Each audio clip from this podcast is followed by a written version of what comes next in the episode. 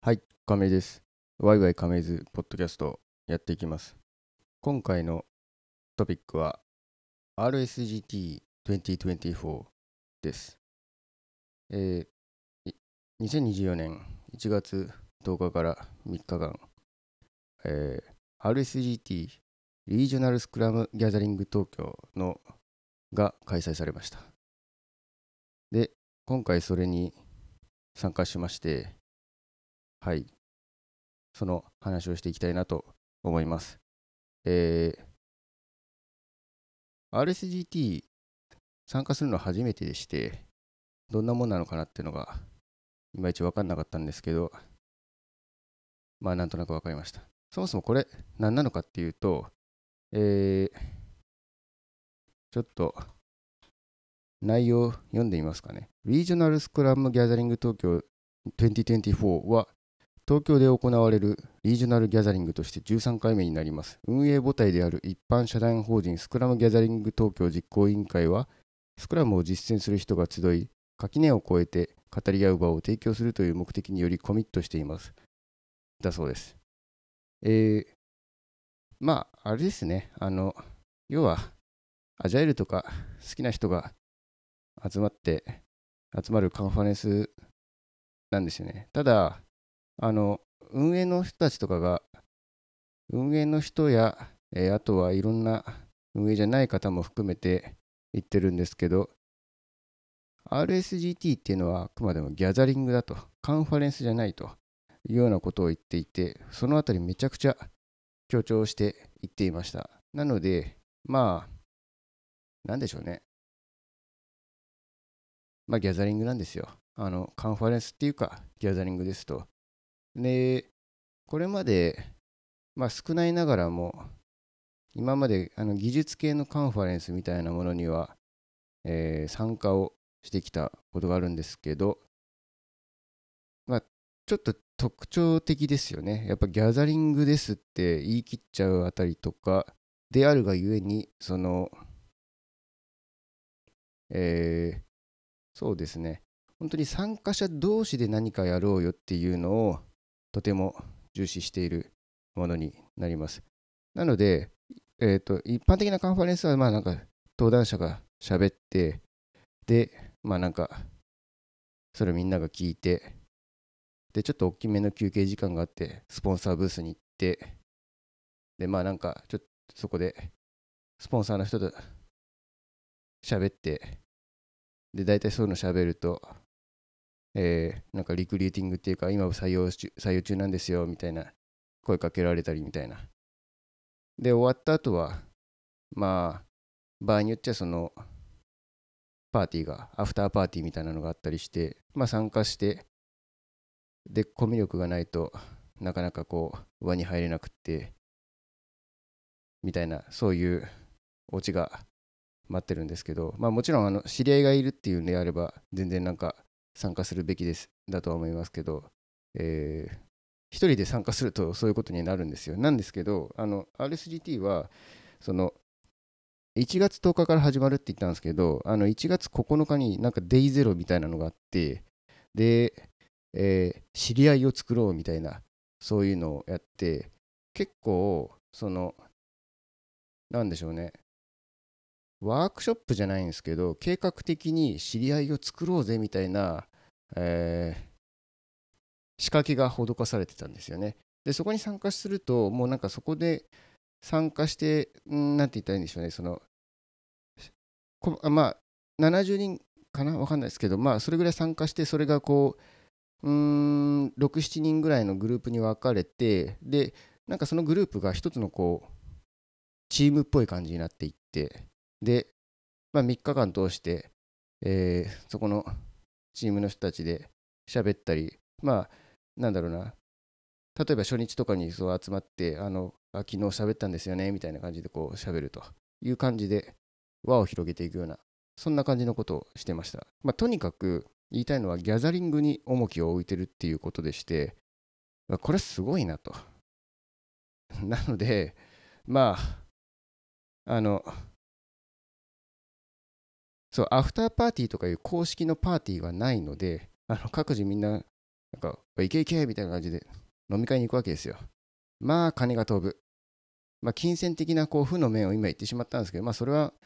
えー、些細な問題と言っても過言ではないかなと。というのも、とにかくいろんな人と喋れと。で、いろんな人と喋って、今持っている悩みとかがあるんだったらそれを打ち明けろと。で、まあ、悩みとかなくても、他の人が何に悩んでるんだろうっていうのを聞いたりして、まさにこう、例えばスクラムとかアジャイルとかそういったものの実践を聞くという、非常に良い場ですね。あの、まあ、金をかけるだけの価値はあるかなという気はします。はい。で、そんなのをやってきたんですけど、えー、なんとですね、私、あの、登壇をするチャンスも得られまして、Day2、つまり1月11日ですかね、に、えー、登壇をさせていただきました。えー、どんな内容だったかというと、これか、えー、困っていることはありませんは、物事の見方を変えるチャンスというタイトルでやらせていただきました。えー、登壇ですね。まあ、あんまり大きい声で言わない方がいいとは思うんですけど、あの、ももちろんその、なんでしょう、採択されたら本気で喋るつもりの内容ではあるんですが、あの、まあ、記念受験みたいな感じで、プロポーザル取るかな、取らないかなみたいなぐらいのや、とはいえ、本気でプロポーザルを書いてみたという感じで、通していただきました。ありがとうございます。で、これ、そうですね。うーん、後で YouTube 公開されるんで見てくださいっていう風にするのもいいんですが、えー、まあこのポッドキャスト視聴者っていうのは本当に少ないので、これを言ったところで何のお得感もないかもしれませんが、ちょっと裏話をしてみようかなと思います。えー、そうですね、まず裏話としては、この、あ、そうそうそう、えー、私はあの入間市在住なんですよね。で、入間市っていうのはですね、あの、埼玉県にあるんですよ。で、あのー、居住地合がそれなりにあるので、まあ、入間市の宣伝も兼ねて、あの入間市の茶畑の写真を撮って、でそれをちょっとネタにして喋ると。ただ、本筋からは外れないようにして、その中ではあのそのスコープを調節した問いかけみたいなことを言ってたんですけど、それのメタファーとして、あの入間市の茶畑を置いて、入間市の茶畑の中に私のプロフィール画像が入ってるよっていう、でみんなわかるかな？で、こういう範囲に、えー、やってみたらわかるかなっていうのをやってみました。で、この写真を撮影したの撮影したのが、えー、12月か。12月の上旬ですね。で私、ぶっちゃけるとですね、あの茶畑というか、あの狭山茶についてあんまり詳しくはなくて、まあ、ただうまいとあの、静岡茶とかに比べるとちょっと甘みが強いんですよ、ね。甘い感じがするんですよね。別に砂糖とか入ってないんですけど。でもう味が本当に好きで、もう、まあ、静岡茶じゃねえなと、狭山茶だなというぐらい狭山茶ラブなんですけど、ただどういう風に作られてるのか全然分かんなくって、12月に撮影するためにわざわざこう車繰り出して、あの、入間市の中央にある金子っていう地域があるんですけど、その部分までわざわざ行って、で茶畑、えー、っと、適当なところに車止めて、本当に茶畑のど真ん中のところまで歩くっていうことをやってみました。はい。まあ、あの時寒かったですね。あの風が吹いてて。茶畑ってあれなんですね。あの全然普通に、なんでしょう。12月でも普通に葉っぱがあるんですね。なんていうんだそれ、あれ。常緑樹みたいな、そんな感じなんですか。まあ、細かいことは分かんないんですけど、とにかくまあ、茶畑なわけですよ。はい。いい経験をさせてもらいました。ちょっとそれなりに、あの、あ、そうですね、RSGT とかそういうイベントっていうのは大体その Discord を、 Discord っていうあの、あまあ、サービスですね。 Slack みたいなサービスを使って、で、えっ、ー、と、なんでしょう、その、まあ、スピーカーの登壇を見ながら、あの、思ってること書いたり、なんかこう盛り上げたりしてくれるんですけど、結構参加者がみんなこう、ワイワイ盛り上げてくれるわけですね。非常に温かい場でして、で、茶畑を見せた時も、なんだこれみたいな感じで反応してくれたので、まあ、狙い通りではあったかなと思っています。で、えっ、と、もう一つ裏話を言うと、えー、この、そうですね、困っていることはありませんは物事の見方を変えるチャンスっていうそのセッションのプロポーザルを出したんですけどそのプロポーザルがそのままこういう登壇ですよっていうふうにして、えー、なんでしょう登壇のこうサマリーが出てくるんですよねあのプロポーザルがオープンプロポーザルっていうふうになってて要はその実行委員会だけじゃない全員にも見れる状態なんですねでそれがそのままえー、登壇のこう概要として書かれてて、まあ、非常にいい文化ですよね。まあ、それは置いといて、その、えー、プロポーザルの部分に、えー、まあ、目次というか、アウトラインを書くようになっていて、えー、書いてありますと。で、私もちゃんと一応書きました。アブストラクト、インストラクション、メソッツ、ウィザルツ、ディスカッション、コンクルージョンとなっていて、えー、これで気づく方はなかなかなかなかすごいなと思うんですけど、これあの実はあの科学論文の、えー、あれなんですね、セクションのやつなんですよね。イムラッツっていうらしいです。イントラクション、メソッツ、リザルツ、アンディスカッションでイムラッツ。これ、この用語が出てきたのは、なぜ科学はストーリーを必要としているのかっていう本でして、そうなんですよね。実は、このセッションは、えー、私は実験という試みでやっているので、科学論科学論文の、えー、何でしょう、書き方に沿ってセッションを組み立てていましたという裏話があります。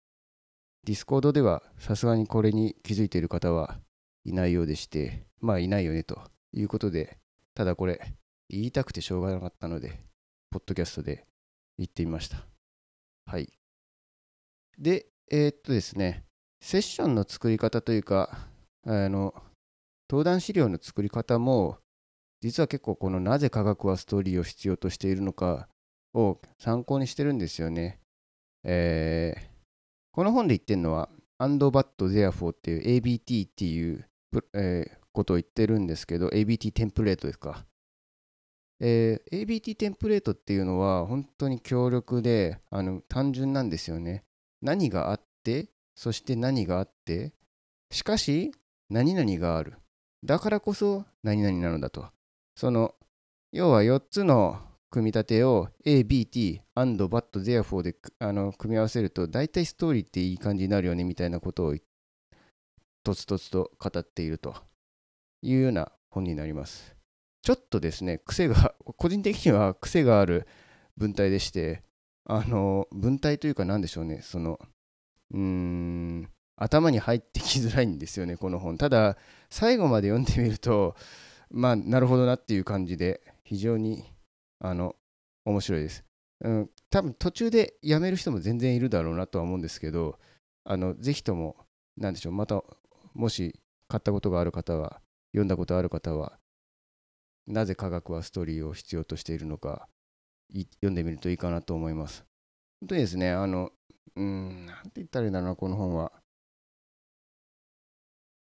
言ってしまえば、さっきみたいな ABT テンプレートっていいよねぐらいの雑なやつになりそうな気はするんですけど、それをいろいろなこう、ケーススタディとかを踏まえながら、えー、やっていくんですよね。説得力を持たせる感じで。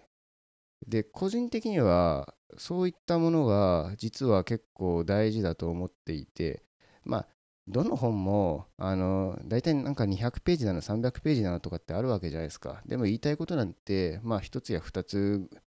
まああるいはもっとあるかもしれないんですけど、えー、そういまあその本の本当テイストにはよるんですけどそういったものをこう肉付けというかこうちゃんと論拠となるようなものをこうやって、えー、っと本としての体裁を整えていると思っていてでこれなんてまさにそんな感じなんですよね。で、それが、うーん、まあ、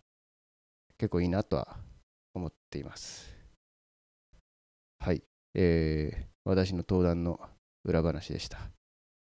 まあ、内容については、内容の裏話は特になくて、もう本当に内容と、え実際そうあったことっていうのはそのままです。で、まあ、登壇の話はこれぐらいにして、えー、参加してみて、そうですね、本当に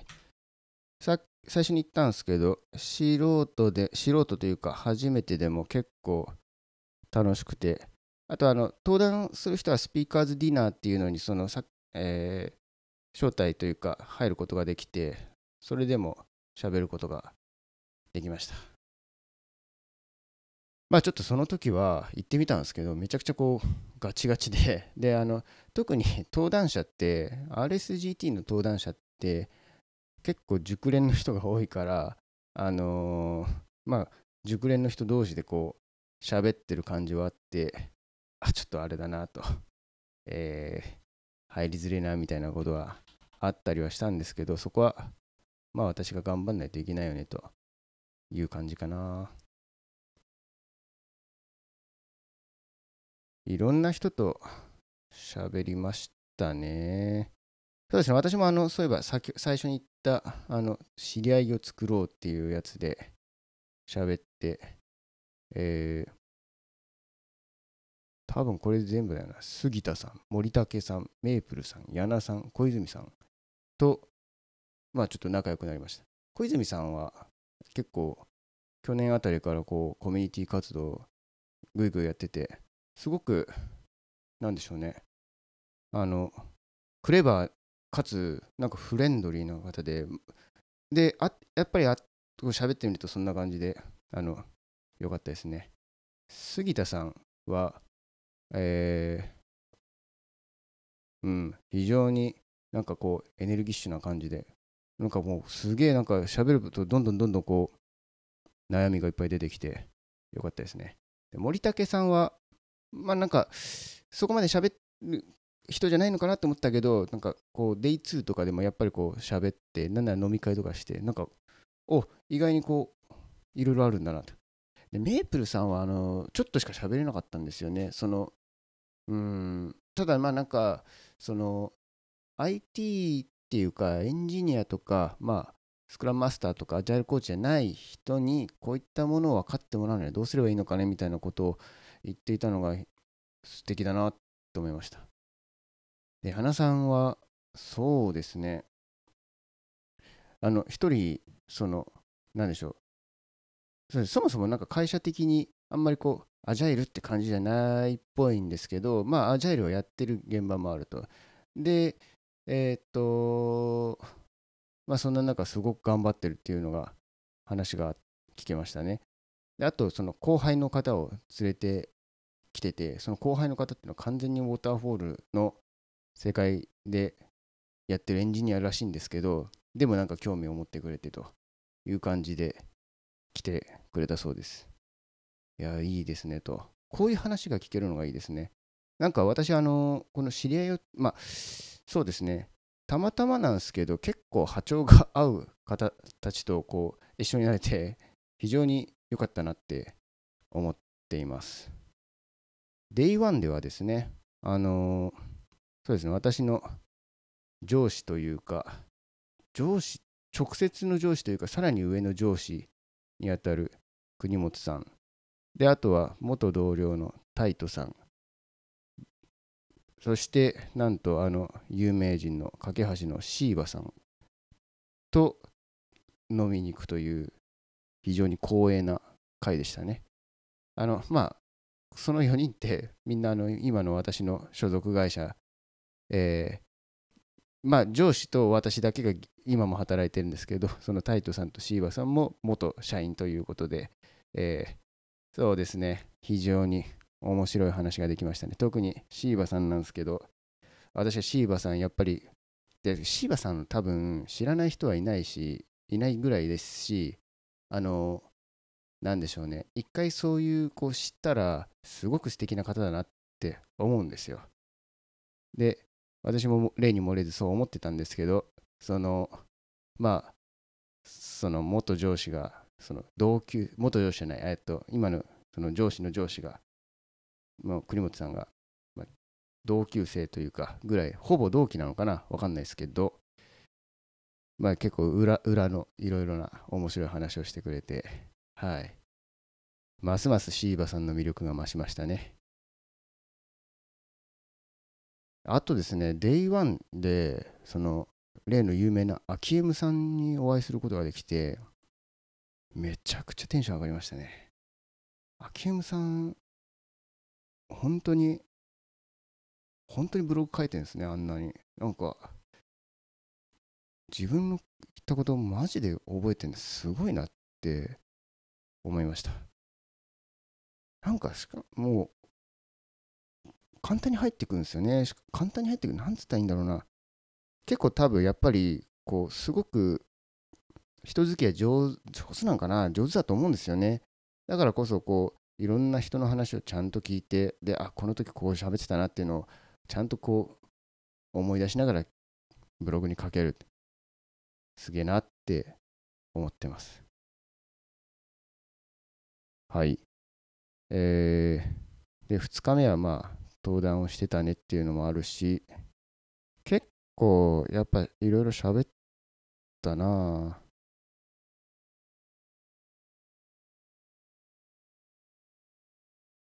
ああ、そうだ、3日目に私の同僚の金城さんが来てくれたんですよね。あのもともとオンサイトのチケットは買ってたんですけど、あのまあ、ちょっといろいろ家庭の事情があって、えー、最初の2日間オンラインに切り替えた後で、ようやくあって、非常に、まあ、なんでしょうね、こう、なん安心感のある、ようやく、ようやく来てくれたね、みたいな感じでしたね。あ、そうそうそう。で、3日目は OST がメインなんですけど、えー、っと、とりあえず最初の OST の説明を聞く段で、座ったところの隣の隣ぐらいに、あのハイジさんっていうあのキーノートの、最初のキーノートスピーカーのあの方が座ってて、で、なんだろうな、その、まあその隣に金城さんが「はーい」とか言っててあおと思ってでなんか私が Where are you from? みたいなこと言っちゃったんですけど、これハイジさんだよって言って、あ、そうなんだみたいな感じで、ちょっと本当、人の顔と名前を覚えられないのよくないなと思って、でもあの私が聞きたかったことメモしてたので、えー、そのメモを使いながら、ハイジさんに聞けて、非常にいい体験ができましたね。3日目はそうなんですよ。OST を結構やったんですけど、なんか OST がすごくテーマ出しが、テーマの数が多すぎて、で、そしてテーマ出した後の、あの、テーブルが11個ぐらいあったんですけど、どのテーブルも本当に盛り上がってて、なんかこう、入る余地なくって、あまりどこかのテーブルにこう、どっしり構えて過ごすみたいなことはしなかったですね。本当はちょっとしたかったんですけど、なんかちょっと遠慮しちゃって、まあでも、それはそれでいい経験だったなって思ってます。はい。あ、そうそう。で、さ3日目にあれですね、あの、品川ジャイルのシールをもらいに行ったんですよね。品川ジャイルって多分知ってる人は知ら知ってるけど、知らない人は知らないんですけど、まあ、いいや。えー、っと、そうそうそう。デイ2、2日目の昼間に何でも宣伝とかこうアピールして OK みたいなランチタイムにそういう会があって、その中で、えっと、最後の方にボソッと品川ジャイルもあの来てくれたらシールくれるんでって言ってたんで、おじゃあそれをきっかけに喋りができるんじゃないかって思って、えー、行こうと思ってたんですけど、もうデイ3になっちゃって、あどうしようかなって思ってたら、たまたまその実行委員の多分中心的な一人の川口さんに会って、あ、どうもって感じで、品川ジャイルのシールってまだありますかね？あまだあります、あると思いますよって言ってたんで、あ、じゃあっていうことで、えー、もらいに行きました。で、もらいに行ったら、あの、トミーさんがですね、来てくれて、で、えー、私、トミーさん好きなんで、あの、初めてお会いしてめちゃくちゃテンション上がりましたね。で、トミーさんと写真を撮るという貴重な機会をいただきました。いや、めっちゃよかった。本当によかった。で、そしたら、その品川ジャイルが、その、なんだろう、ラジオブースみたいにして、なんかいろいろやってるんですけど、まあ、だからトミーさんはその辺りにこういたわけですよね。で、えー、っと、そのラジオブースっぽいエリアの近くで、えー、ワークショップがいくつかやっててでそれがどうも終わったらしいと。で終わったところからなんか林さんが出てきたんですよで林さんっていうのはそのまあご存知だと思うんですけどトミーさんと一緒にあの品川ジャイルラジオの、えー、でパーソナリティをやってくれてる方でもう林さんに会えたのめちゃくちゃ嬉しいですね。うん。で林さんともこう喋ることができて。いやよかった。であのデイスリーで、なんか、私もちょっとテーマ出ししたんですけど、ちょっとあんまりこう、なんでしょうね、チームトポロジーズの話をしたいみたいに言って、まあちょっとあんまり、なんでしょう、どどこのテーブルとマージさせていいか分かんなかったから、こう、なんとなく、なこう、ポツンとしてた感じなんですよね。そしたら、声かけてくれた方がいて、で、あの、あ、ルビー会議の時にあったんですけど、あ菅井さんじゃないですかみたいな感じで、そう、あのやる気ない FM であのマークさんと一緒にやることがある、菅井さんですね。が来てくれて、まあ、テンション上がりましたね。いや、菅井さんとあんなにたくさん喋れる、喋喋れると思わなくって、いやもう、記憶ないっすよ。喋れてよかったなはい。まあなんか本当に結構菅井さんとはがバチのバチバチのこう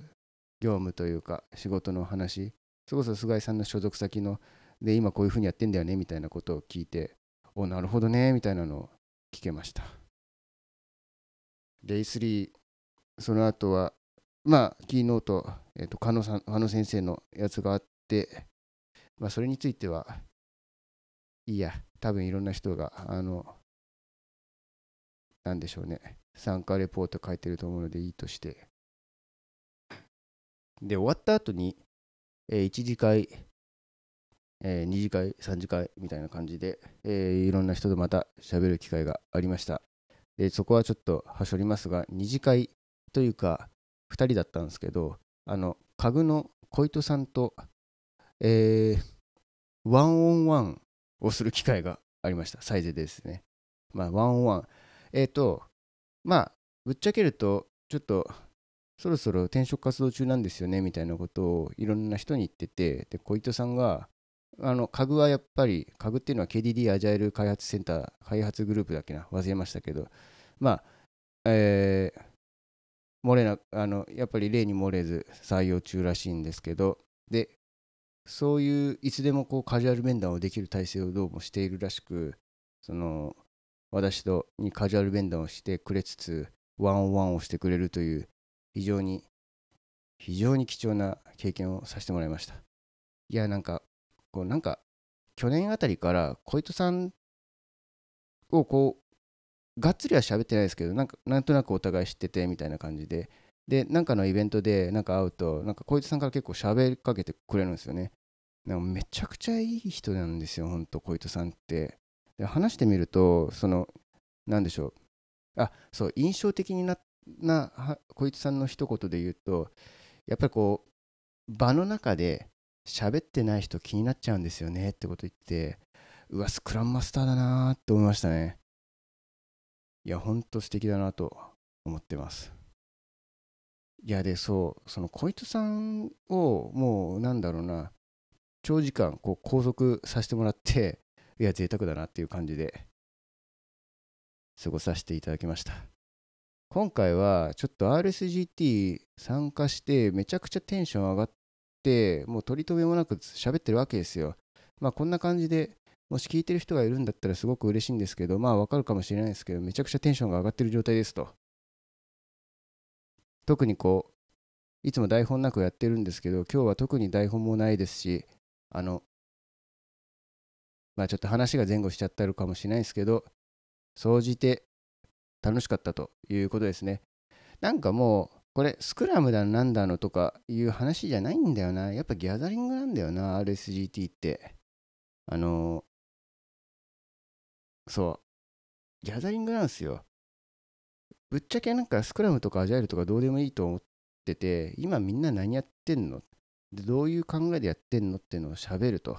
まあ、そういうの喋んなくてもまあこうなんでしょうね。えー、あ今普段こういうことやってんだよねとかあのちょっと家族とこういう風に過ごしてんだよねとか喋ってもいいしなんとなくもう何でもいい